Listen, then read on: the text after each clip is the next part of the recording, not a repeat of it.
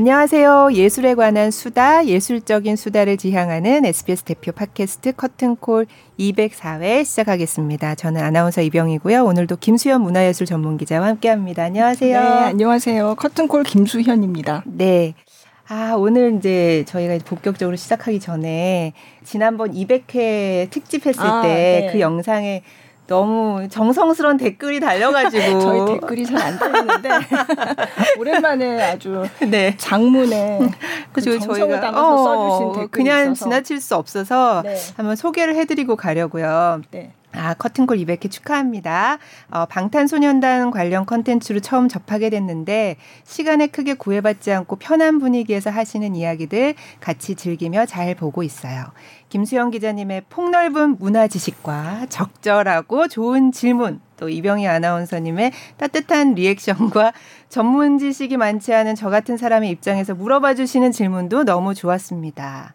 처음엔 방탄으로 시작했지만 제가 좋아하는 뮤지컬 관련 영상, 또 궁금했던 클래식 영상 등도 알고리즘으로 뜨면 가끔 보기는 했는데 제대로 검색해서 보려면 회차순으로 보기 어려웠어요. 근데 영상에서 말씀해 주신 대로 찾아봤더니 김수현 문화전문기자의 커튼콜이라는 재생 목록이 있네요. 말씀 들어보니 흥미로운 주제와 게스트분들을 많이 다뤄주셨던데 재생 목록 저장해놨으니 앞으로 더 자주 보겠습니다. 김영대 평론가님 말씀처럼 이런 문화 전문 콘텐츠 너무 소중해요. 시간에 쫓기지 않고 편집 거의 없이 게스트분들의 꾸밈 없는 서사를 쭉 들어볼 수 있는 기회가 없으니까요. 힘드시겠지만 그저 오래만 해주세요. 그럼 언젠간 임윤찬 피아니스트도 방탄소년단도 정말 많은 분들이 다 출연하실 수 있을 거라고 생각합니다. 그동안 감사했고 앞으로도 오래오래 잘 부탁드립니다. 라고 나비워킹 3152님이 네. 이런 댓글을 혹시 관계자 아니겠죠? 네. 너무 저희가 정말 네. 그 선배님의 어떤 힘듦이 그냥 눈 녹듯이 사라지는 그런 댓글을 네. 감사합니다. 주셔서 네. 더 열심히 하겠습니다. 네, 예. 열심히 하겠습니다. 아, 고맙습니다. 그리고 오늘은 204회.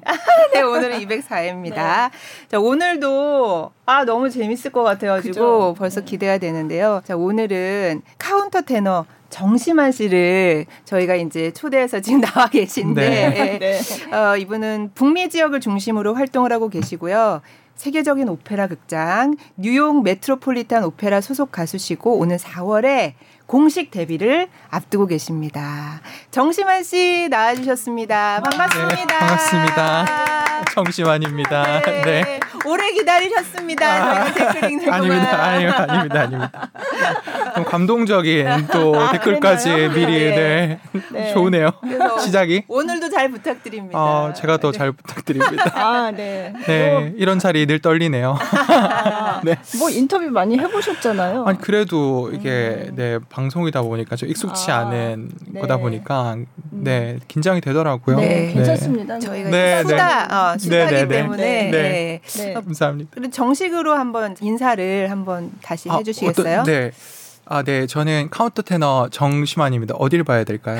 네, 정시만입니다. 네, 반갑습니다. 네, 반갑습니다. 네. 네. 카운터 테너라고 하면 요즘 뭐 아시는 분들 굉장히 많아졌지만 네. 그래도 또 생소해 하시는 분들도 있고 네. 그래서 좀 나오실 때마다 말씀하시죠. 그죠.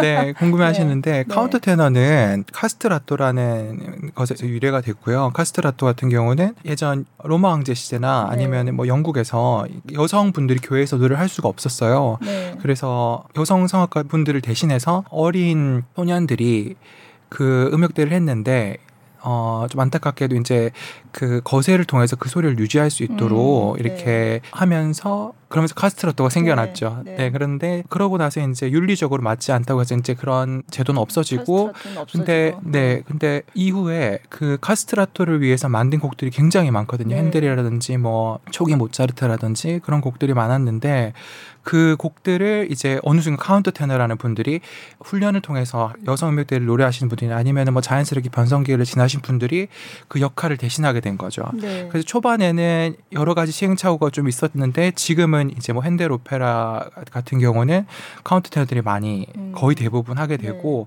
그리고 뭐 현대 오페라를 작곡하시는 분들도 그 카운터 테너들의 소리가 되게 묘하고 또 신비롭다고 생각을 하셔서 요즘 많이 오페라에서도 많이 쓰시더라고요. 카운트 테너 분들을 위해서. 네. 훈련을 통해서 그렇게 소리를 낼 수가 있나요? 제가 지난번에도 인터뷰할 때 그런 이야기를 한 것 같은데, 어떤 분들은 이제 그 가성을 계속 이렇게 발달시켜가지고 그 힘을 압력을 통해서 이렇게 소리를 내시는 분들도 있고, 제가 본 어떤 분들은 또 변성기를 좀 잘 지나가셔가지고 고음이 이렇게 자연스럽게 나시는 분들도 계시더라고요. 네네네. 네. 그런 두 분류의 카운터 테너가 있는 것 같습니다. 아, 네네. 그러면 정시만 씨는 어느 쪽인가요? 아, 저는 그냥 나와요? 아, 제가 어릴 때부터 교회에서 이제 뭐 노래를 하고 성가대를 했었는데, 변성기를 지나도 이렇게 자연스럽게 그 소리가 나더라고요. 그래서 저는 이렇게 말하면 다른 분들 신뢰가 될지는 모르겠는데, 저는 엄청난 훈련은 아니었고, 저희 선생님 말씀하시기로는 미국에 있는 선생님으로는 그냥 여성 소프라노나 메조 가르치시는 것처럼 하셨다고 그러시더라고요. 네. 그래서 목소리를 타고 나신 거네요. 그러면 이 카운터 테너의 목소리를 타고났다. 네, 감사하게도 뭐 큰 훈련은 없었다. 저는 엄청나게 뭐 두성을 뭐 아니면은 가성을 이런 개념으로 제가 공부한 적은 없어서 자연스럽게 나오셨구나. 그럼 막 그렇게 뭐 두성을 가성을 어쩌고저쩌고 그렇게 훈련을 하신 분들도 계시다는 거죠? 그렇게 들었어요. 저는 이제 다른 분들의 레슨을 가보진 않아서 제가 확답은 못 드리겠는데, 근데 그렇다고 그러더라고요. 그렇게 하면 나오나 봐요. 그런가 봐요. 이제 모든 남자분들이나 사실 여성 사업가분들도 헤드 보이스라 그래가지고 이렇게 두성을 이렇게 많이 쓰시잖아요. 그런 것처럼 남자분들도 가지고 있는 그걸 잘 발달시켜가지고 소리를 내시는 분들이 또 있더라고요. 네네네. 그러니까 교회에서 원래 이제 노래를 부르다가 뭐 계속 목소리가 유지가 되고 그랬다고 하셨는데, 그럼 나는 이쪽으로 한번 공부를 해봐야 되겠다 한 계기가 특별히 있나요? 원래 저는 바이올린을 했었거든요. 바이올린을 했었는데, 이제 교회에서 바이올린도 하고, 이제 성가대가 제가 큰 교회가 아니다 보니까, 이제 성가대도 이제 가끔 솔로를 하게 되고, 이렇게 하는 경우가 있었는데, 제가 노래를 할 때마다 말씀하시는 게 독특한 소리를 가지고 있다 하시더라고요. 그래서 계속 이런 말을 들으니까 저도 궁금한 거예요. 내가 소리가 정말 독특한가? 좀 특이한가? 해서 이제 레슨을 우연치 않게 받게 됐는데, 받을 레슨을 하면서 그 해주셨던 분이 미국에 한번 시험을 보는 게 어떠냐라고 하셔가지고 준비를 짧게 하고 제가 미국에 시험을 보러 갔죠. 그러면 처음 배우신 게 언제셨어요? 처음에 배운 게 한 19살 후반? 그럼 저기 바이올린은 그냥 취미로 계속 하셨던 거예요? 아니요, 전공을 하고 싶었어요. 전공을 하고 싶으셨어요? 열심히 했었는데 우연치 않게 그런 계기로 성악으로 바꾸게 된 거죠. 네네네. 그럼 원래 좀 음악적인 기초는 있으셨던 거네요? 바이올린을 하셨으니까. 네네. 클래식 음악을 좋아했던 것 같아요. 네네. 특별히 집안에 뭐 다른 분이 뭐 클래식 음악을 전공하셨다거나 그런 영향을 받는 건 아니고요. 네, 가족분들은 안 계신데 제가 뭐 우연치 않게 이제 TV에서라든지 아니면은 뭐 교회에서 어떤 분들이 오셔가지고 이제 연주를 하실 때 보면은 이상하게 너무 좋더라고요. 그 악기 소리도 너무 좋고 그런 클래식 음악도 너무 좋고 되게 끌리더라고요. 그렇게 이제 자연스럽게 따라가게 된 것 같아요. 네네. 그랬다가 이제 소리가 특별하고 좋다 해서 이제 그쪽으로 가신 거예요? 시작을 저도 그냥 믿고 시작을 하게 된 거죠. 그럼 그때부터 너는 카운터 테너를 하면 좋겠다 이렇게 말씀을 들으셨어요? 처음부터 들으신 게 제가 그렇게 소리가 이제 음역대가 그렇기 때문에 그런 뭐 해라라는 말씀은 아니시고 가진 소리가 있으니 한번 시험을 봐서 한번 계속 해보는 게 어떠냐라고 하시더라고요. 그럼 그때는 카운터 테너라는 거를 딱 생각은 안 하셨어요? 너무 생소하죠. 왜냐면 뭐 테너, 소프라노 이런 건 들었는데 카운터 테너? 잘 몰랐어요 그때. 그리고 그때는 정말 많이 없었어요. 그렇죠? 한국에는 뭐 이동규 선생님만 계셨고 거의 없었고, 그리고 외국에도 한 두세 분? 뭐 그렇게 엄청 많지 않았죠. 없었었어요. 생소한 분야였죠. 그래서 처음에는 제가 이걸 하는 게 맞나라는 생각을 또 했던 것 같아요. 네. 네, 학교에서도 네. 받았는데 저를 두고 어떻게 해야 될지 모르시기도 하시더라고요. 학교에서도. 아, 학교에 네네. 그래서 이제 시험을 보고 네. 미국에 있는 학교로 가신 바로 거예요? 갔어요. 네네네. 그래서 뉴욕에 있는 그 맨네스인데 네. 네. 아, 그렇구나. 시작을 하게 됐죠. 네. 네. 그러면 그때는 따로 뭐 이를테면 성악 전공이면 카운터 테너도 있고 소프라노도 있고 뭐 이런 네. 근데 카운터 테너 하는 사람은 없었던 거예요? 저밖에 없었어요. 아 그렇구나. 네 그때 저밖에 없었던 것 같아요. 네. 네. 네. 그러면 선생님은 어떤 분한테 배우셨어요? 처음에는 제가 네. 바리톤 분한테 배웠는데 네.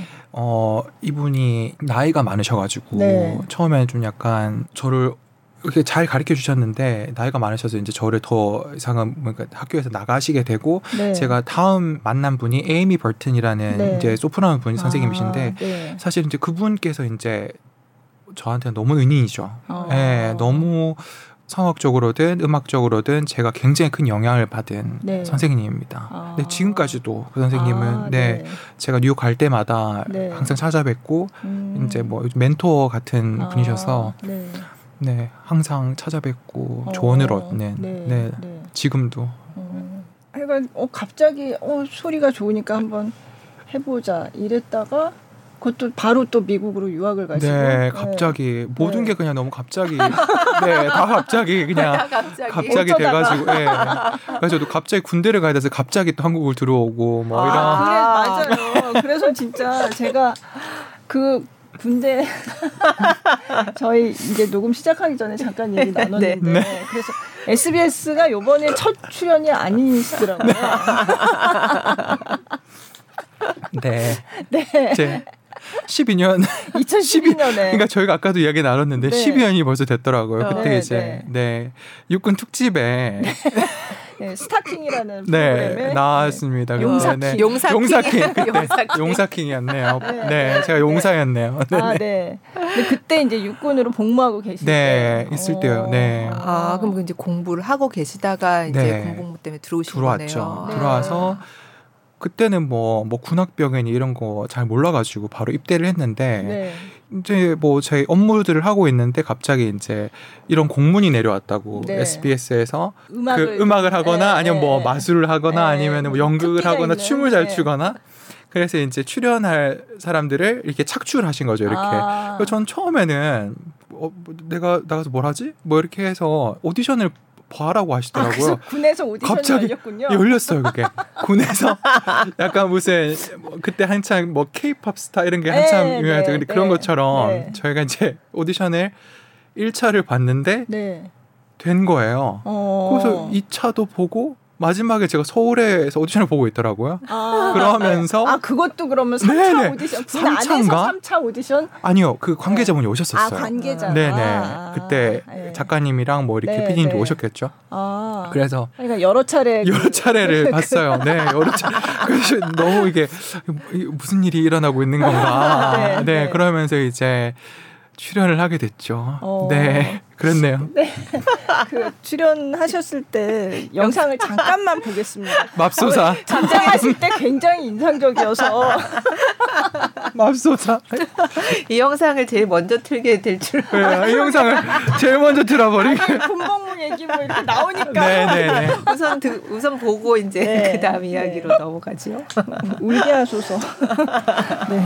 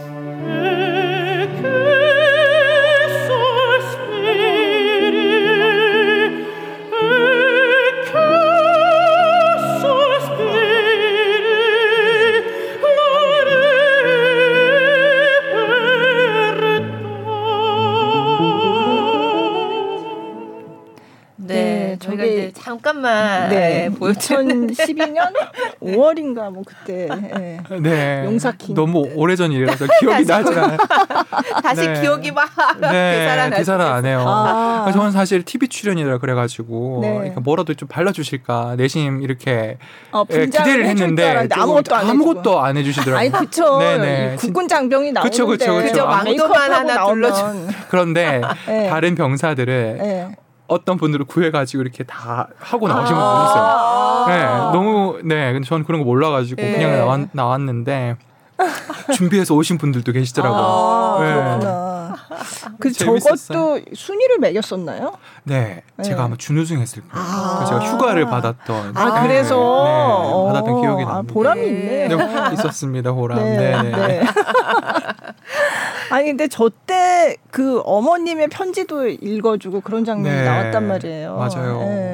근데 저는 아예 모르고 있었거든요. 진짜 모르신. 그래서 너무 당황스럽고 근데 막 울고 싶진 않아가지고 막 참으려고 했었던 것 같아요. 그때 어머니께서 너도 이제 서른인데 뭐 이런 그런 편지에다 그렇게 쓰셨더라고요. 제가 군대를 늦게 가가지고 그때 서른이었네요. 그러면 미국에서 그 대학은 마치고? 아니요, 중간에요. 중간에요? 3학년 마치고 더 미룰 수 없는 상황이 돼서 그때 그래서 바로 제가 한국으로 와서 이제 입대를 한 거죠. 그럼 학교를 되게 늦게 가셨나 봐요? 중간에 제가 유럽에서도 노래할 기회들이 좀 있어가지고 3학년 마치고 유럽을 좀 갔다가 뭐 그때는 큰 공연은 아니었고 그러니까 소소하게 이제 공연을 좀 했었는데 그러고 나서 이제 좀 저는 뭐 그러니까 기회들이 와서 좀 더 노래를 하고 싶었는데 이제 더 이상 미룰 수가 없어서 다시 군대를 바로 한국 오자마자 갔죠. 그래서 보니까 2010년부터 무대에서 활동했다고. 2010년 제가 한국 무대는 2008년도에 2008년이요? 협연을 제가 했고요. 뭐 KBS 말해도 되나요? KBS 교향악단이랑 협연을 하게 됐고 그때 너무 어렸죠. 20 중반인가? 하고 이후에는 이제 제가 미국에서 학교를 다녀야 돼가지고 중간에 노래를 할 기회들이 있었던 것 같아요. 그래서 학교를 좀 오래 다니시게 됐군요. 오래 다녔어요. 그랬구나. 근데 그때 어머님 편지에 보면 이제 학비 이런 거 다 벌어서 다니겠다 하고 보내서 너무 마음이 아프다 뭐 이런 말씀도 있었던 것 같은데 진짜 그렇게 다니셨어요? 학비를 처음에는 제가 장학금을 거의 못 받았고 그 다니면서 조금씩 받다가 이제 다시 한국으로 와서 제가 미국으로 갈 때는 제가 텀이 이미 길었어요. 한 5년 텀이 있었나? 이제 학교 돌아갔을 때는 오디션도 다시 보고 이제 그때는 그러니까 다시 오디션을 봤는데 감사한 거는 이제 군대를 갔다 오고 해도 이제 목소리가 더 나이가 들어서 그런지 좀 더 성숙해졌더라고요. 그래서 오디션을 봤는데 선생님들께서 소리가 더 좋아졌다. 군대를 갔다 오고 5년 동안 쉬었는데 그렇게 해서 장학금을 많이 받게 됐어요. 그래요? 그러다가 이제 그 프로페셔널 스터디즈라고 해서 제가 그 석사라고 하죠. 그때 석사는 제가 전액 장학금을 받았어요. 그러면서 다 충당이 됐죠. 그렇구나. 그럼 처음에 가실 때도 되게 큰 용기였을 것 같아요. 처음에 큰 용기였죠. 왜냐하면 정말 또 모르고 제가 이제 미국을 가서 미국에 아는 사람도 없었죠. 아무도 없었고 어떻게 했나 싶어요 그때는. 지금 생각하면은 그럼 뭐 아르바이트도 하고 뭐 그러셨나요? 아르바이트 했죠. 어떤 뭐 학교에서 학교에서 이제 파트타임 잡으로 일을 할 수 있으니까 일을 했죠. 기회가 되면은 뭐 오디션 기간에는 학생들을 쓰거든요. 미국 같은 경우는 그래서 일도 하고 간간히 뭐 돈을 벌 수 있는 기회가 있으면 일을 했죠. 그렇구나. 카운터 테너로 미국에 유학해서 참. 그럼 학교를 거의 뭐 한 10년 거의 그렇게 다녔어요. 10년 정도 걸렸네요. 졸업하기까지는. 다 모든 과정을 졸업하기까지는 그렇게 걸린 것 같아요.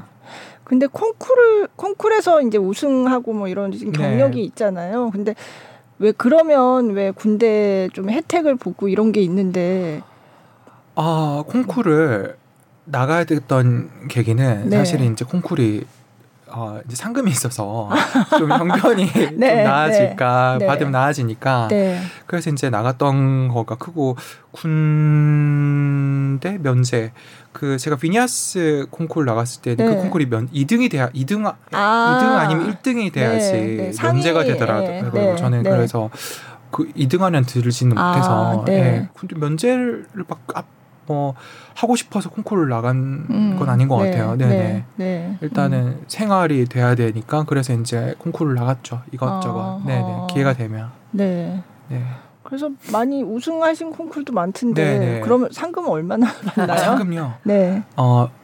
미국 제가 한 콩쿠르들은 뭐 지금 환율로 하면은 한 1,500만 원? 1,500만 원에서 1,000만 원 네. 정도 받았던 것 같아요. 네. 다시 제가 미국에 갔을 때 군대 마치고 네. 그때부터는 이제 진짜 생계가 이제 제가 나이도 30이 넘었고 네. 그러다 보니까 네.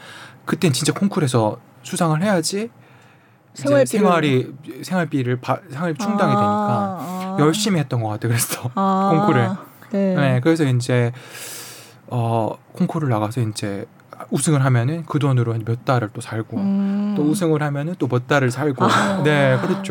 네.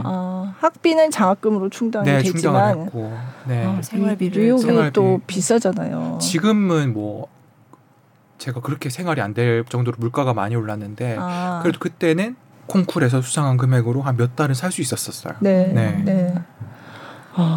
그렇구나. 콩쿨. 네, 콩쿨 많은 사업분들이 그럴 거예요. 근데 다들 그렇죠? 이제 네. 뭐 넉넉하게 공부를 하시는 분도 있지만은 또 많은 분들은 힘겹게 자기 꿈을 위해서 하시는 분들이 네. 있기 때문에 네. 그게 콩쿨이 크죠. 네. 네. 그래서 많은 분들이 나가기도 하고. 네. 네. 네. 알겠습니다. 이쯤에서 그러면 아까 그 용사킹 시절이 아니라 다른 네. 공연에서 노래하신 거를 저희가 세 곡을 준비하고 네. 있는데 제일 먼저 뭐 그 옴브라 마이 푸부터 들을까요? 그럴까요? 네. 네. 헨델의 네. 오페라 세르세 중에서 네. 옴브라 마이 푸 그게 우리말로 뭐였더라? 무슨 그늘 뭐 이런 거 아니에요? 나무 그늘. 아, 나무 그늘. 네. 그늘. 네. 옴브라 마이 푸 들어보겠습니다.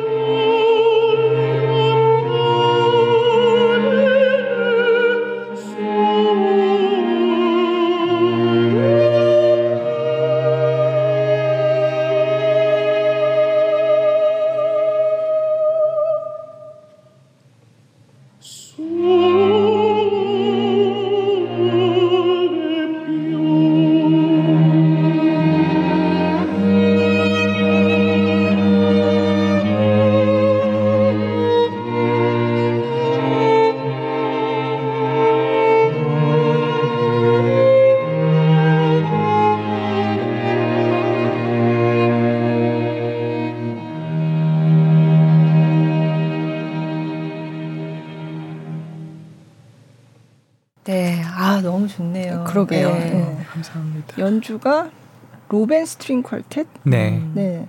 저때 딱 코로나 때였나 봐요. 다 굉장히 심할 때요. 그때는. 네. 네. 그래서 그때 교회에서 촬영을 한 것 같은데 전부 다 마스크 쓰고 저만 이제 네. 노래할 때만 잠깐 벗고 네. 네, 촬영을 했던 기억이 있네요. 네. 네. 제가 기억하기로는 제가 그 공연 하실 때는 외국에 제가 있어가지고 보지는 못했어요. 네. 2016년에 국립오페라단에서 네. 이제 오를란도 핀토 파초. 파초. 맞아. 파초 낼 뻔했네. 네. 네. 라는 그 공연에서 네. 이제 출연을 하셔가지고. 네. 네. 그때 아마 그 비발디의 이 오페라가 한국에서 처음, 한국에서는 처음이었겠죠. 처음일 거예요. 네. 그렇게 네. 크게 이제 바로크 작품을 한 건 아마 처음인 네. 것 같고. 비발디. 네. 네. 너무 즐겁게 했던 기억이 네. 있네요. 네. 그때 이동규 씨랑 네. 이동규 선생님이랑 네. 그때 처음 뵀는데 저희 네. 너무 즐겁게 같이 연주해가지고 2016년도에도 했고 2017년도에도 했는데 네. 저희 둘 다 너무 재밌게 했던 네, 기억이 있습니다. 네. 네. 선생님하고 너무 잘 맞아가지고 네. 네. 네. 네. 여전히 친분을 유지하고 계신다고 네. 네. 네. 네. 지금 너무 바쁘셔가지고 근데 이동규 씨도 굉장히 그러니까 카운터 테너가 많지 않은데 그중에 네. 또 동양인 카운터 테너 정말 맞죠. 없어서 네네. 뭐 그런 것 때문에 좀 어려움을 겪기도 했다 이런 말씀을 하셨는데 이해돼요. 네. 네. 네. 그러니까 저는 제 생각에는 이동규 선생님께서 그래도 동양 카운터 테너로서 이렇게 뭔가 앞길을 잘 닦아두셔서 제가 좀 변했던 것 같고 그리고 저도 이제 앞으로 이제 하게 될 다른 카운터 테너 분들이 저로 인해서 조금 또 편하게 갈 수 있으면 좋겠다는 생각을 하게 되더라고요. 그래서 네. 이제 감사한 것 같아요. 그래서 그런 부분에 있어서는 선생님이 굉장히 좋은 역할들로 동양 카운터 테너 이미지를 좋게 하셨기 때문에 저도 좋게 다들 네. 분들에게 보여줄 수도 있는 것 같고 네. 그래서 그런 부분 되게 감사한 것 같습니다. 네. 그런 부분은 네네. 네. 요즘은 뭐 많이 더 많아지신 것 같아요. 네, 네. 네. 네. 맞아요. 카운터 테너 많아져가지고. 네. 네. 예전에 카운터 테너 하면은 이게 뭔가를 설명하느라 네. 굉장히 오래 걸렸다고 네. 하시더라고요. 네. 네. 네. 뭐 파페라야 뭐 이런 식으로 얘기하고 네, 네, 그럴 수도 있죠. 네. 네. 네. 네. 그런 얘기 많이 들었다고. 그때 이동규 씨도 여기 출연해서 이 자리에서 네, 말씀하셨는데 네. 네. 아마 그런 선입견들이 많아서 남자인데 왜 이런 여성 음역대를 내느냐. 그래서 선생님도 그렇고 저도 그렇고 사실 선생님 다음이 제가 선생님이 거의 1세대인 것 같고 네. 한국에서는 제가 네. 그 다음인 것 같은데 굉장히 선입견과 많이 싸우셨을 거예요. 저도 네. 그랬거든요 사실은. 왜냐하면 사람들은 남자가 왜 이런 목소리를 낼까 뭐 지금은 보편적으로 이제 이런 게 있구나가 네. 받아지지만 그때는 아마 저도 사실은 처음에 이제 소리를 낼 때는 그런 사람들이 어떻게 생각할까가 굉장히 염려가 되더라고요. 네. 근데 이제 막상 내면은 또 좋아해 주신 분도 많으시고 그런 선입견과 늘 싸워왔던 것 같아요. 네. 뭐 이동규 선생님도 마찬가지셨을 네. 거고 네. 네네. 메트로폴리탄 오페라 아까 소개할 때도 네. 나왔지만 그게 이제 4월에 네. 공식 데뷔. 네, 공식적으로 데뷔를 네. 하게 돼. 근데 됩니다. 활동은 계속 해오셨잖아요, 메트로폴리탄 네. 오페라에서. 제가 메트로폴리탄 오페라에 일을 한 게 네. 거의 6, 7년 정도 되는 것 같은데 네. 제가 사실 처음 국제적인 무대에서 일을 하게 된 것도 매트에서 메트로폴리탄 오페라 시작을 했거든요. 네. 네. 그래서 처음에는 이제 아무런 경험 없이 학교 다니는 중에 네, 캐스팅 뭐 커버를 할 수 있느냐 이런 네, 역할이 네. 있는데 그것도 갑작스럽게 또 일을 하게 시작을 하게 된 거예요. 이렇게 매체에서 네, 그래서 처음에는 너무 얼떨떨했죠. 이런 큰 극장에서 제가 갑자기 일을 하게 된 건가? 이러면서 그게 첫 작품이 뭐였어요? 매트에서 했던 Exterminating Angel이라고 네. 네, 현대 작품. 네네. 요즘에는 추세가 현대 작품도 네. 많이 하거든요. 네. 추세 세계적으로 되게 어려웠어요. 되게 처음인데 어렵고 작곡가 선생님께서 지휘를 하시고 부담이 컸죠 처음에는. 작곡가가 누군데요? 토마스 아데스라고 되게 네. 유명한 네. 작곡가시거든요. 네. 현대 음악 작곡가신데 그렇죠. 네. 네, 되게 긴장을 많이 했죠 처음에는. 근데 그러다가 계속 일을 주시더라고요. 네. 네. 그러다가 결국 이제 기회까지 데뷔할 수 있는 기회까지 주셔서 되게 너무 감사하죠. 네. 그 커버라는 게 이제 그 주역이 있으면 그게 뭐 무슨 일이 생기거나 네, 갑자기 아프거나 뭐 아니면 네. 일이 생기지 못하면은 제가 바로 투입이 돼야 돼요. 그렇죠. 네. 네. 그래서 극장 근처에서 대기를 하고 있어야 되고 쉽지 않죠. 네. 네. 그런 연습은 계속 같이 하는 거예요. 네. 그러면? 근데 메트로폴리탄 오페라는 굉장히 많은 프로덕션이 있기 때문에 네. 커버 연습까지 많이 챙겨주진 않아요. 그래서 보면서 네. 동선 체크하고 마지막에 이제 제가 하는 거를 보시거든요. 네. 그래서 좀 약간 부담이 되죠. 몇 번 연습 안 했는데 네. 보고 어떻게 하나 보고 계시니까 네. 부담이 되는 일이죠. 네. 사실은. 네네. 그럼 연습했는데 이제 무대에 못 올라가는 경우도 내가 그거 딱 여쭤봤는데 네. 못 올라가. 왜냐하면 별 일이 없으면. 그죠. 그렇게 그게 좋은 일이죠. 사실은 큰 네. 일이 없어서 네. 이제. 다 이제 공연이 제대로 맞춰지는 게 제일 좋은 거고, 근데 메트로폴리탄 오페라 같은 경우는 종종 그런 일들이 있어요. 커버들이 갑자기 이제 쓰게 되면서 되고, 그러면서 이제 어떤 분들은 유명해지기도 하고 네. 그런 커버를 하시다가 네. 그러니까 메트 같은 경우는 워낙 큰 오페라 하우스라서 한 번의 기회가 이제 주어지는 분들도 계신데 이제 뭐 저 같은 경우 좀 시간이 걸렸네요. 데뷔하기까지가. 네네네. 네. 그러니까 커버로는 굉장히 꽤 오랫동안 그렇게 네, 하셨는데. 오래 있었어요. 네. 네. 네.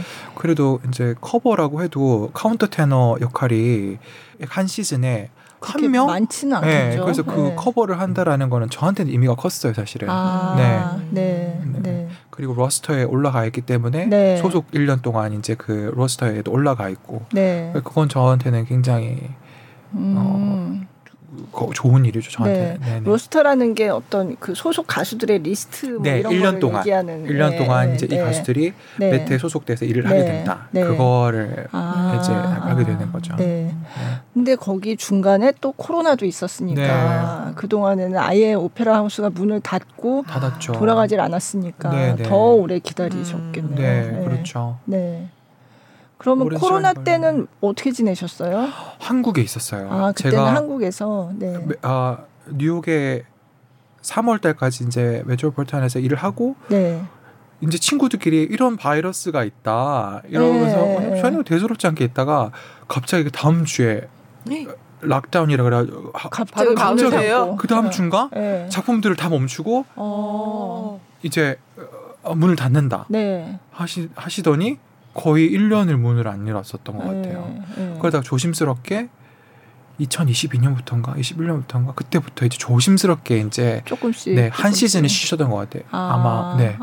큰일이죠. 네. 1년 동안 거의 작품을 안 하게 되는. 네. 네. 그럼 코로나 이후에 요번에 하시는 게 처음이세요? 아니면 곧 중간 다시 락다운 후에도 커버로 또 하셨어요? 네, 했어요. 네. 그래서 감사하게도 저는 계속 갔던 것 같아요. 네, 네. 계속 가서 두 작품 커버하고, 네. 그 대부분 다 현대 작품이었나요? 아니요, 헨델 작품도 했었고, 그리고 현대 작품도 했고, 네, 주로 현대 작품을 많이 했네요. 네, 그리고 네. 헨델 작품도 했었고, 네. 근데 한국에서는 현대 작품도 잘 안 하고. 바로 그 작품도 잘 안 하니까 그래서 뵐 기회가 그렇게 많지는 않았던 네, 것 같아요. 맞아요. 그리고 뭐 기회가 있어도 매트 같은 경우는 계약서를 굉장히 빨리 주거든요. 네. 겹치면 또 못해요. 그렇죠. 그런 경우도 많았어가지고 제가 미리 줘서 놓친 공연들도 좀 있죠. 중요한 공연들이 시간이 왜냐면은 그 시간 동안은 제가 뉴욕에 그렇죠. 무조건 있어야 되니까. 네. 보통 몇 년 전에 계약을 하나요? 저는 뭐 2, 3년 전에 준 적도 있었고 뭐 어떨 땐 1년? 뭐 1년에서 3년 안에까지 그쵸? 계약서를 주니까 네. 그렇죠. 대부분 해외에서는 해외 큰 오페라 하우스는 그렇게 빨리 하더라고요. 네, 빨리 주는 편이에요. 네. 그래서 그것 때문에 한국 공연을 잘 못 하신다고 하더라고요. 맞아요. 한국 공연도 그렇게 미리부터 이렇게 되면 좋은데 그 한국에선 또 그렇게 돌아가질 않으니까. 그럼 이번 4월에 이제 드디어 공식 데뷔를 하게 됩니다. 제가 좀 들어가서 봤거든요. 근데 그 엘니뇨라는 작품을 저는 보지는 못했지만 좀 유명한 작품이더라고요. 네. 이미 많이 유럽에서는 많이 공연을 네네네. 했었고. 네.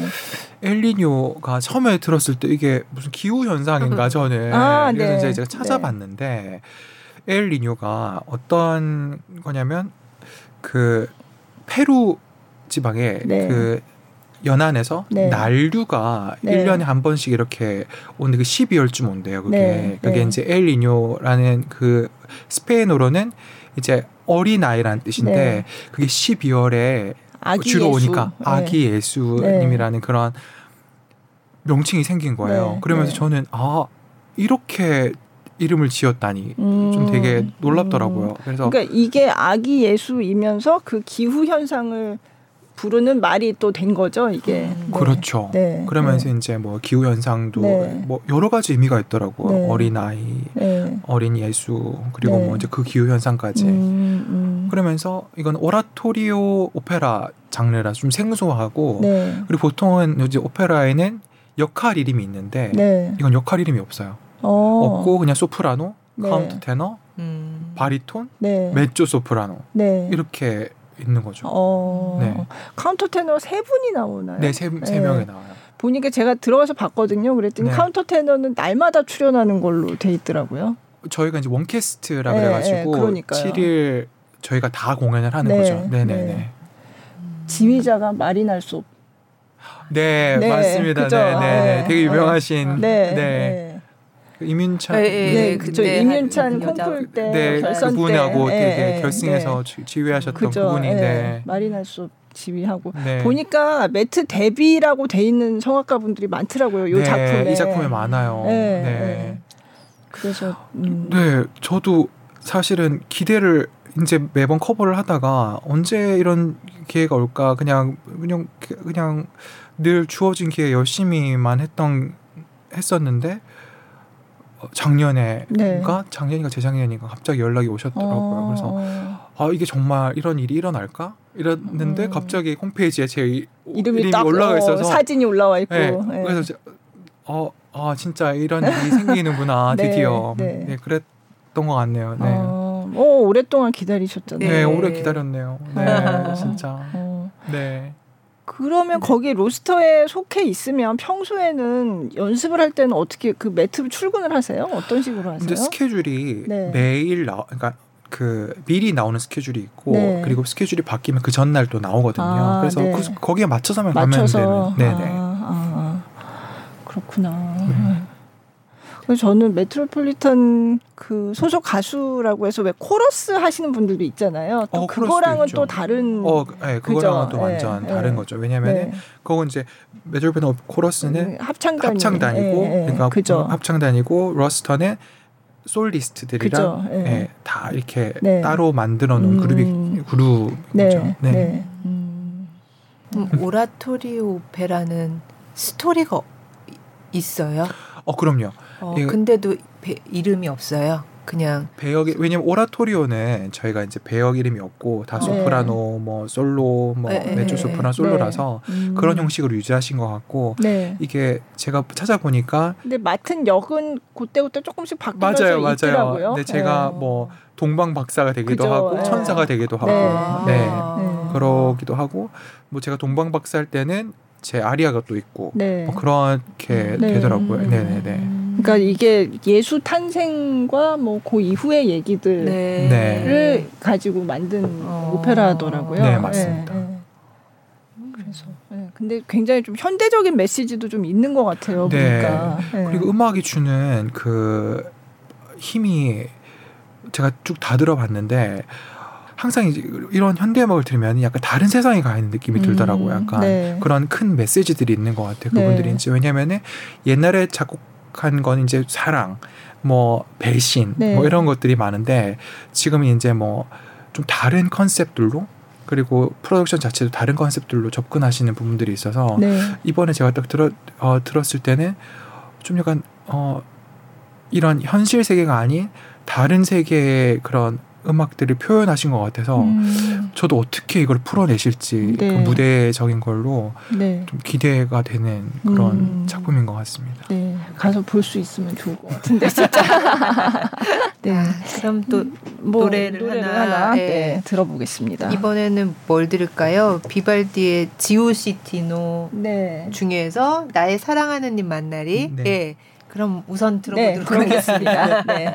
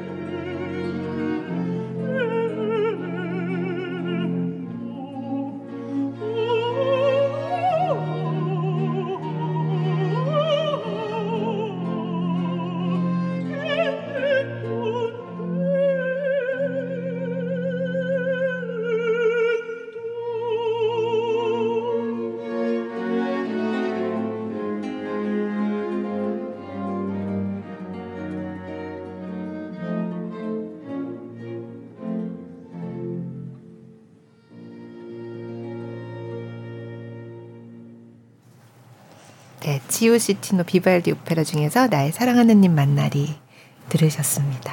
네. 네. 뒤에 악기들이 다 이렇게 낯선 악기들도 많이 보이고. 네. 그러니까 참 바로크네요, 진짜. 네. 네. 네. 저 오페라도 한국에서는 본 적은 없는 것 같아요. 네, 한국은 바로크 오페라를 잘하진 않는 것 같아서 그쵸, 네. 네. 보기가 힘들죠. 네, 네. 콘서트는 하시는 것 같은데 네. 네, 오페라를 하는 경우는 잘 없었던 것 같아요. 네. 바로크 음악을. 네네. 근데 요즘 메트로폴리탄이나 이런 해외에선 많이 하나요? 그럼요. 메트로폴리탄이나 아니면은 해외 같은 경우는 그래도 한두 작품 정도는 고전 음악을 네. 꼭 하죠. 네. 현대 작품도 하고 네. 이게 좀 조금 더 다양하게 하는 것 같아요. 네네. 그럼 카운터 테너가 아주 옛날 걸 하거나 아니면 아주 현대 거를 하거나 네. 네. 네. 그러네요. 네. 네. 아주 네. 고전이나 네. 완전 현대거나 현대. 네 그렇게 하게 되죠. 네. 어느 쪽이 더 좋으세요? 저는 둘 다 매력이 너무 틀려가지고 사실 고전 음악 같은 경우는 약간 노래를 하면서 힐링이 되는 경우도 있고 네. 좀 뭔가 이렇게 또 그 고전 음악만의 매력이 있고 현대 음악은 또 이렇게 살아계신 작곡가 분들께서 이렇게 자기의 그 생각들로 작곡을 하셔서 되게 그 옛날과 다른 아이디어를 현대 상황에 맞춰서 만든 작품들이라 작곡가님들의 그런 아이디어들을 저희가 노래할 때는 또 되게 또 다른 매력이 있는 것 같아요. 그러니까 두 개가 너무 다른 매력이라서 네. 둘 다 좋은 것 같아요. 저는 네.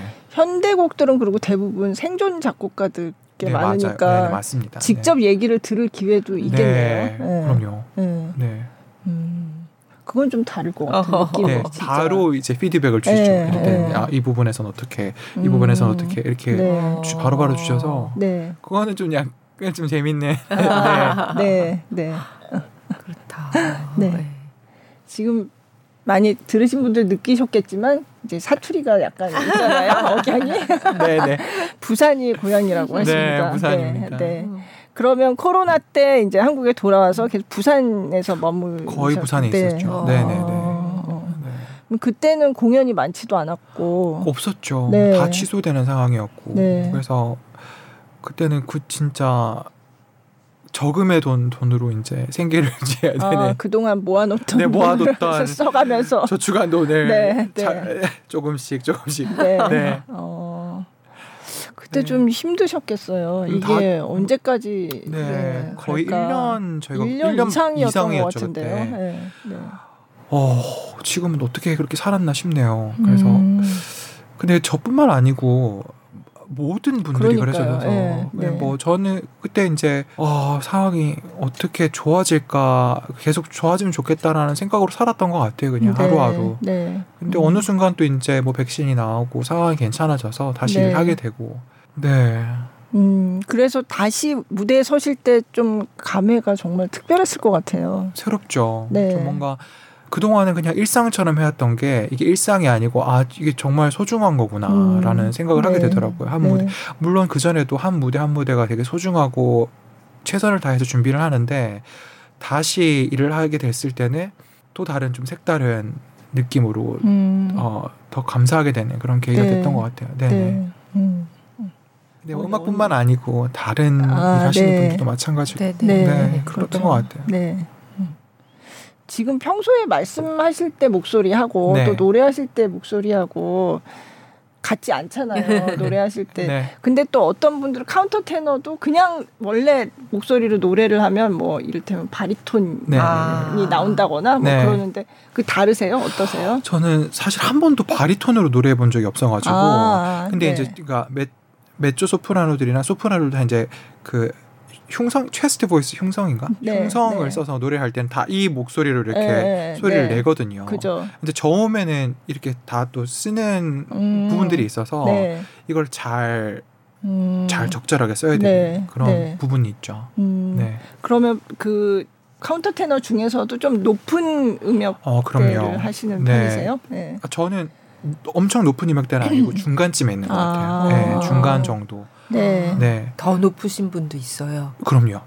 저도 예전에는 뭐 엄청난 극고음을 내기도 하고 말했었는데 지금은 조금씩 나이가 들다 보니까 중저음이 이제 중저음하고 이제 중에서 좀 고음 그 정도가 좀 풍성해지면서 네. 극고음이 이제 조금씩 없어지더라고요. 네. 극고음이라고 하면 어느 정도까지를 말씀하시나요? 뭐 하이 C, 뭐 E 플랫 뭐 이 정도가 예전에는 났었는데 지금도 뭐 하면 나는데 이제 예전처럼 이제 편하게 나진 않죠. 네. 네 그 하이 C면은 그거는 메조보다 높은 거 아니에요? 메조 소프라노 분들도 그 음역대를 내야 될 때가 있어요. 아 그래요? 네. 네. 메조 소프라노나 소프라노도 다 이렇게 음역대가 다 틀리거든요. 네. 리릭도 있고 뭐 스핀도 다 틀려서. 그렇죠. 네. 카운터 테너도 그런 것 같아요. 아 네. 아니 근데 제가 이렇게 노래하신 걸 이렇게 보다 보니까 네. 바로크 이게 어떨 때는 굉장히 그냥 서정적으로 곱게 이렇게 소리가 나와야 되는 곡들도 있는데 네. 또 어떤 곡들은 엄청나게 이 그 기교가 맞아요. 막 음을 맞아요. 계속 바꾸고 네. 막 그렇게. 쓰는 곡들도 있고 네, 그렇더라고요. 맞습니다. 네, 네. 뭐 헨델 곡 같은 경우만 해도 그 작품 안에 어떤 곡은 굉장히 그냥 심플하게 가는 경우도 네, 있고 어떤 때는 네. 이제 엄청난 멜리즘아들이 막 이렇게 네, 막 흥분해서 하는 곡들도 있어서 네. 그 저희 같은 경우는 그렇게 막 뭐 분류가 되는 게 아니고 역할에 그냥 쥐어지면은 네. 거기서 하는 편이라 네. 네. 그리고 이제 캐스팅 하시는 분이 목소리가 맞는 것 같다 이렇게 하시면은 그냥 역할을 주시는 편이라서 네. 저희는 뭐 리릭 뭐 이런 거 생각을 네. 해본 적은 없는 것 같습니다. 네. 네네. 그러면 그렇게 막 이렇게 기교가 많고 복잡하고 이런 곡을 좋아하세요? 아니면 이렇게 조용히 이렇게 아까 왜 옴브라 마이프나 네. 이런 것처럼 그런 거를 좋아하세요? 저는 좀 서정적인 것을 또 좋아하는 것 같아요. 네, 물론 네. 이제 뭐 이렇게 어떨 때는 좀 격정적인 이런 것도 좋은데 좀 제 그런 성격은 조금 더 좀 서정적이고 네. 좀 정적인 걸 표현하는 걸 더 좋아하는 것 같아요. 네네네. 근데 수염기를 신 거는 서정적인 거랑은 상관이 없고. 아, 이 수염 질문을 가끔 받을 때가 있는데, 네.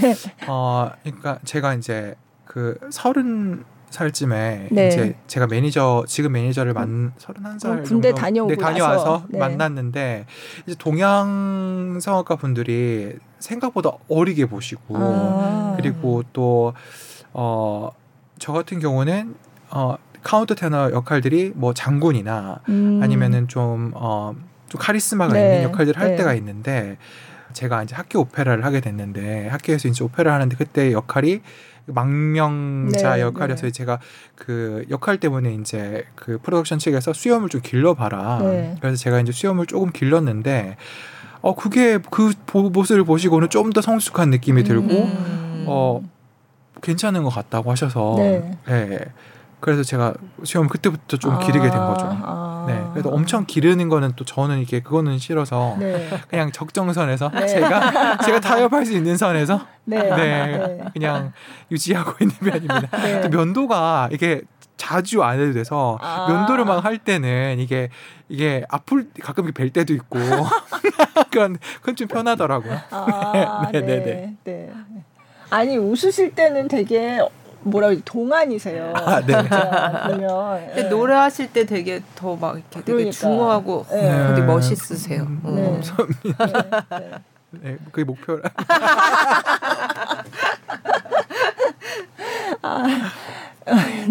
격정적인 노래를 그러면 한번 들어볼까요? 맞아요. 어떨까요? 또 하나 있었죠. 네. 아 이거 제목이 너무 어려워가지고 제가 맞아요. 아까 받아 쓰다 말았는데 뭐예요? 아까 네. 퓨리 크루데 퓨리에. 아 크루데 네. 헨델 오페라에 나오는 크루데 퓨리입니다. 네. 네. 네. 그럼 뭐 이것도 무슨 뜻인가요? 네.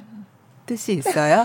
뭐 크루데 퓨리에가 이제 뭐 애가 그 자기 화를 이렇게 분노하는 네. 그런 아리아 네. 세르세에 나오는 네. 네, 그런 격정적이고 굉장히 화가 많이 나 있는 그런 상태에 네. 네, 이걸 어떻게 내가 이 화를 어떻게 참지를 못하겠다 네. 이런 격정적인 네. 네, 곡입니다. 들어보겠습니다. 네.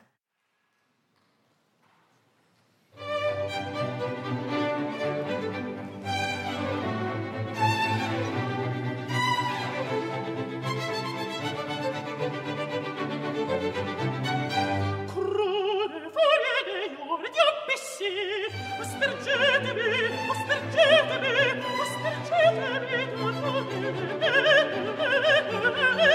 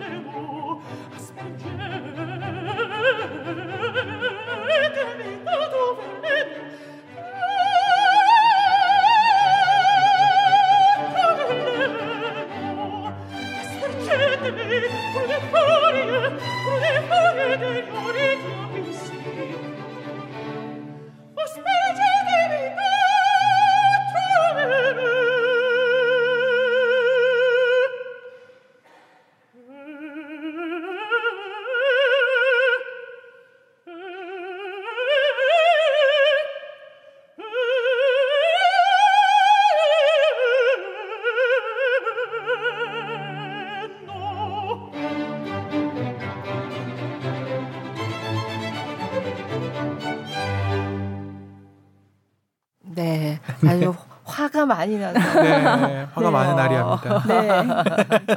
그러니까 2016년도 실황인데요. 네. 예술의 전당이네요. 네, 맞습니다. 오케스트라는 어디였어요? 유나이티드 필하모닉이라고. 네네. 뭔가 그때 연합 오케스트라를 만들어가지고 네, 한 건가요? 네, 그때 하신 것 같아요. 네. 아니 근데 화가 많아도 저렇게. 뭐라 그래? 아름다운 목소리로 화를 내면 괜찮은가? 듣는 사람이죠. 아니 근데 표정은 굉장히 네. 이렇게 화가 나셨어요. 네. 맞아요, 맞습니다. 연기를 하신 거죠. 네. 연기도 따로 배우셨어요? 그 오페라를 해야 되니까. 학교 다닐 때 이제 오페라 클래스에 들어가면은 이제 기본적인 연기 수업은 받는데 뭐 이제 연기자분들이 하신 그런 연기 수업은 아니고 이제 좀 즉흥적인 이제.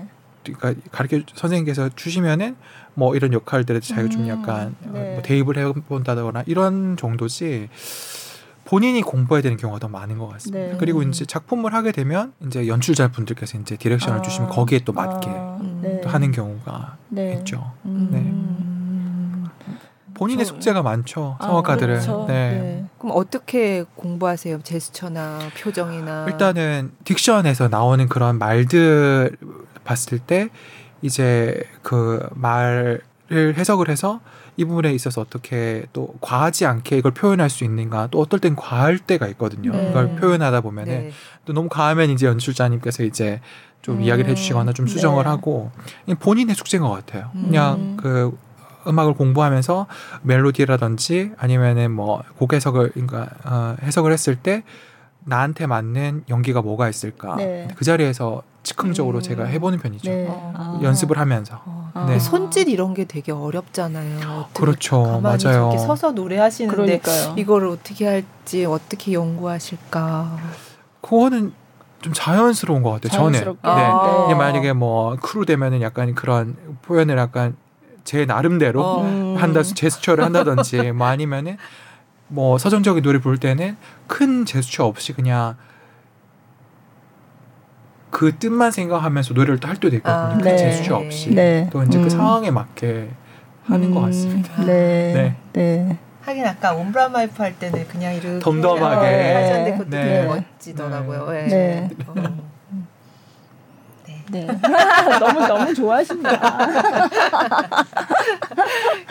그럼 네. 이제 4월에 네. 이제 데뷔 무대 하면 이제 언제부터 뭐 이렇게 연습에 들어가는 거예요? 다음 달부터 제가 뉴욕을 가서 네. 연습을 하고 한 5주 하는 것 같아요. 저희는 네. 연습이 길거든요. 5주 네. 하고 이제 공연을 하게 되죠. 공연하고. 네. 네. 그 다음 계획도 뭐 나온 게 있나요? 제가 그 메테에서는 이제 오르페오 커버를 하거든요. 아, 네. 이제 커버하고 이제 내년 시즌은 아직 발표가 안 돼서 제가 말씀드리고 네. 이제 이야기는 나오고 네. 이야기 중이고 네. 그럼 뭐 앞으로 쫙 있네요. 그죠? 네. 네. 많지는 않지만 그래도 네. 네. 연주가 있습니다. 앞으로 이런 걸 좀 해보고 싶다 하는 뭐 그런 작업. 네, 있으세요? 저는 다양한 걸 해보고 싶은데요. 네. 오페라 같은 경우는 한국에서도 현대 작품으로 좀 왜냐하면 바로크도 물론 근데 한국은 뭐든 좋을 것 같아요. 사실 네. 바로크든 현대 작품이든 네.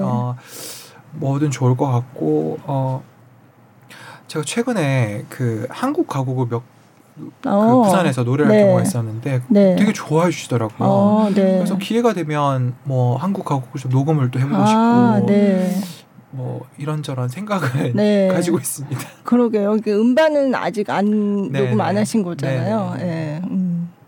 한국 가곡 뭐 부르셨어요? 제가 마중이라는 곡을 불렀는데 네. 네. 되게 좋아해 주시더라고요. 네. 저는 이제 네. 한국 가곡을 부를 일은 잘 없어가지고 네. 한국에서는 이렇게 많이 하지는 못했는데 근데 뭐 부를 때마다 좋아해 주셔서 네. 뭐 녹음을 한번 하면 좋겠다 네. 하시는 그냥 말씀이실 수도 있는데 저도 부를 때마다 한국 사람이고 그러다 보니까 한국 가곡 좋더라고요. 네. 요즘에 또 좋은 곡들이 너무 많아서 네. 네. 네. 기회가 되면 네. 뭐 녹음을 또 해봤으면 좋겠고 네. 그러면 매트에서 활동 없을 때는 부산에 집에 와 계시는 거예요? 부산에 주로 오죠. 네, 그 다음 공연 전까지는. 네. 이제 보통은 이제 비행기 표가 나와서 네. 제가 왔다 갔다 할 수 있는 그런 표가 나와서 네. 만약 기회가 되면 이제 뭐 어머니도 보고 가족들 시간을 보내고 싶어서 네. 연주가 끝나면 한국 와서 시간 보내고 공부하고 다시 작품하러 가고 이런 요즘은 그런 패턴인 것 같아요. 네. 네. 예전에는 코로나 전에는 뉴욕에 계속 있었는데 네. 이제 코로나 되면서 이제 연주가 없는데. 그 렌트비를 다 내면서 살 수가 없어서 네, 네. 요즘은 연주가 있을 때마다 그렇게 가는 편입니다. 네, 네네. 네. 전에 그 스타킹에서 어머니께서 미국에서 공연할 때 보러 가고 싶어도 비행기 값이 부담이 돼서 못 갔다 이렇게 말씀하셨는데 그 뒤로는 혹시 보러 가셨나요? 오셨어요. 네. 네, 이제 네. 군대 갔다 와서 학교 이제 졸업했을 때 제가 이제 학교에서 그 현대 작품으로 오페라를 주인공을 했었거든요. 네. 그때 네. 이제 졸업식도 너무 그때 거의 10년 만에 졸업을 했나? 학부를. 네. 그래서 어머니하고 여동생하고 다 왔었죠. 근데 이번에도 데뷔 때 오세요. 네. 너무 좋으시겠어요. 오셔가지고 네. 네. 그러니까요. 네. 너무 저한테 큰 의미가 있는 네. 공연이죠. 네. 네네. 그 주역 로스터에 들어간 가수가 나오면 그 가족들한테 초대권이 나오나요? 두 장 정도 나오는 것 같아요. 2장. 그렇구나. 네. 네. 또 어떨 때는 이렇게 주시기도 하시더라고요. 근데 지금 네. 일단은 저는 2장 정도는 나오는 걸로 알고 있습니다. 네. 네. 나머지는 사는 걸로. 그렇죠. 네네네. 네. 할 때 혹시 뭐 이렇게 관계자 할인 이런 거 있어요. 있습니다. 네. 관계자를 있습니다. 관계자. 그럼요. 네. 네. 40%인가? 크더라고요. 그래요. 네. 네. 근데 표가 비싸서. 그렇죠. 네. 원래 비싸서. 네. 네. 네. 제가 만약에 뉴욕에 가서 이렇게 공연 일정에 맞춰서 가게 되면 연락 언제든지. 네, 네. 네. 관계자 할인으로 한번. 네. 충분히. 네. 관계자 할인. 네. 갈 수가 있어요. 네. 네. 아니 근데 또 생각해 보니까 성악가는 뭐 이게 몸 네. 전체가 사실은 악기잖아요. 네네네. 그래서 그 몸 관리를 위해서 뭔가 특별히 지키는 뭐 루틴이나 이런 게 있으신가? 일단은 웬만해서는 차가운 거는 여름 아니면 차가운 건 안 마시는 것 같고 네. 그리고 저 매운 걸 되게 좋아하는데 네. 그 위산 역류가 조심해야 돼서 네. 매운 거는 저녁에는 되도록 안 먹으려고 하고 뭐 잠은 좀 잘 자려고 하는 네. 편이고 근데 저는 근데 엄청 뭐 관리는 아닌 것 같은데 그래도 그 정도는 좀 네. 지켜서 하려고 노력하는 편입니다. 네. 술은 네. 하세요? 아주 가끔이요. 아주 네. 가끔 이제 뭐 같이 뭐 모이게 돼서 네, 네. 지인들 모이게 됐을 때 이제 가끔 이제 뭐 와인 한두 잔 정도. 네. 네. 네. 그러니까 몸 관리 그 정도. 그러니까요. 네. 근데 뭐 연주가 바로 내일인데 뭐 오늘 약간 목이 조금 느낌이 그렇다 그러면 뭔가 이렇게 탁 하는 좋은 방법이 있어요? 저는 그 따뜻한 물을 자주 마시고 꿀을 타서. 네. 근데 꿀 타서 꿀이랑 그리고 뭐 도라지. 다 아시네. 역시. 모두가 아시네. 역시. 한국 사람들의 네. 그 도라지. 네. 도라지가 기침이 되게 좋더라고요. 그리고 요즘에는 그 성악가들 위해서 캔디도 나오더라고요. 그렇죠. 네. 도라지가? 도라지도 들어가나? 도라지도 뭐 그런 네. 목캔디에 뭐 도라지도 들어가고 캔디가 뭐 너무 좋더라고요. 그래요? 프로폴리스 들어가고. 네. 근데 그거는 네. 이제 뭐 그 아나운서 분들도 그러시고 다 아시더라고요. 요즘에 되게 유명한 캔디가 있더라고요. 그것도 항상 구비해서 다니고 네. 그리고 위산역류약 항상 들고 다니고 아니 이건 큰 문제예요 이게 네. 위산역류가 네. 많은 성악가들이 가지고 그래요? 네네. 그렇죠. 네. 그거는 밥 먹고 금방 누우면은 안 된다고. 맞아요, 네. 맞습니다. 하여간 네. 몸 잘 이렇게 네. 잘 챙기시고. 네네. 네. 마지막으로 팬분들께. 한마디. 팬이요? 네. 그래도. 제가 생각보다 말 주변이 없어가지고 뭐 오늘 어떻게 했는지 잘 모르겠는데 너무 들어주시면 너무 감사하겠고 앞으로 저희 커튼콜도 많이 사랑해주시고 네. 그 댓글 오늘 댓글 감동문 댓글도 많이 남겨주시고 네. 그리고 저도 앞으로 한국 활동이든 뭐 해외 활동이든 뭐 관심 있게 봐주시면 너무 감사하겠습니다. 네. 네. 오늘 나와주셔서 정말 감사드립니다. 네, 초대해 주셔서 감사합니다. 네. 마지막으로 안내 말씀 네. 하나 드리고 마무리하겠습니다. 저희 골라듣는 뉴스룸 커튼콜은요. SBS 뉴스홈과 네이버 오디오 클립, 팟빵, 애플 팟캐스트, 구글 팟캐스트 등 오디오 플랫폼에서 그리고 또 유튜브 영상으로 만날 수 있습니다. 유튜브 플레이리스트 김수현 문화전문기자의 커튼콜에서 지난 회차도 모아서 보실 수 있습니다. 검색창에 김수현 기자 커튼콜 치면 나오니까요. 여러분의 많은 관심 부탁드립니다. 오늘 정시만 씨 나와주셔서 진심으로 감사합니다. 감사합니다. 고맙습니다.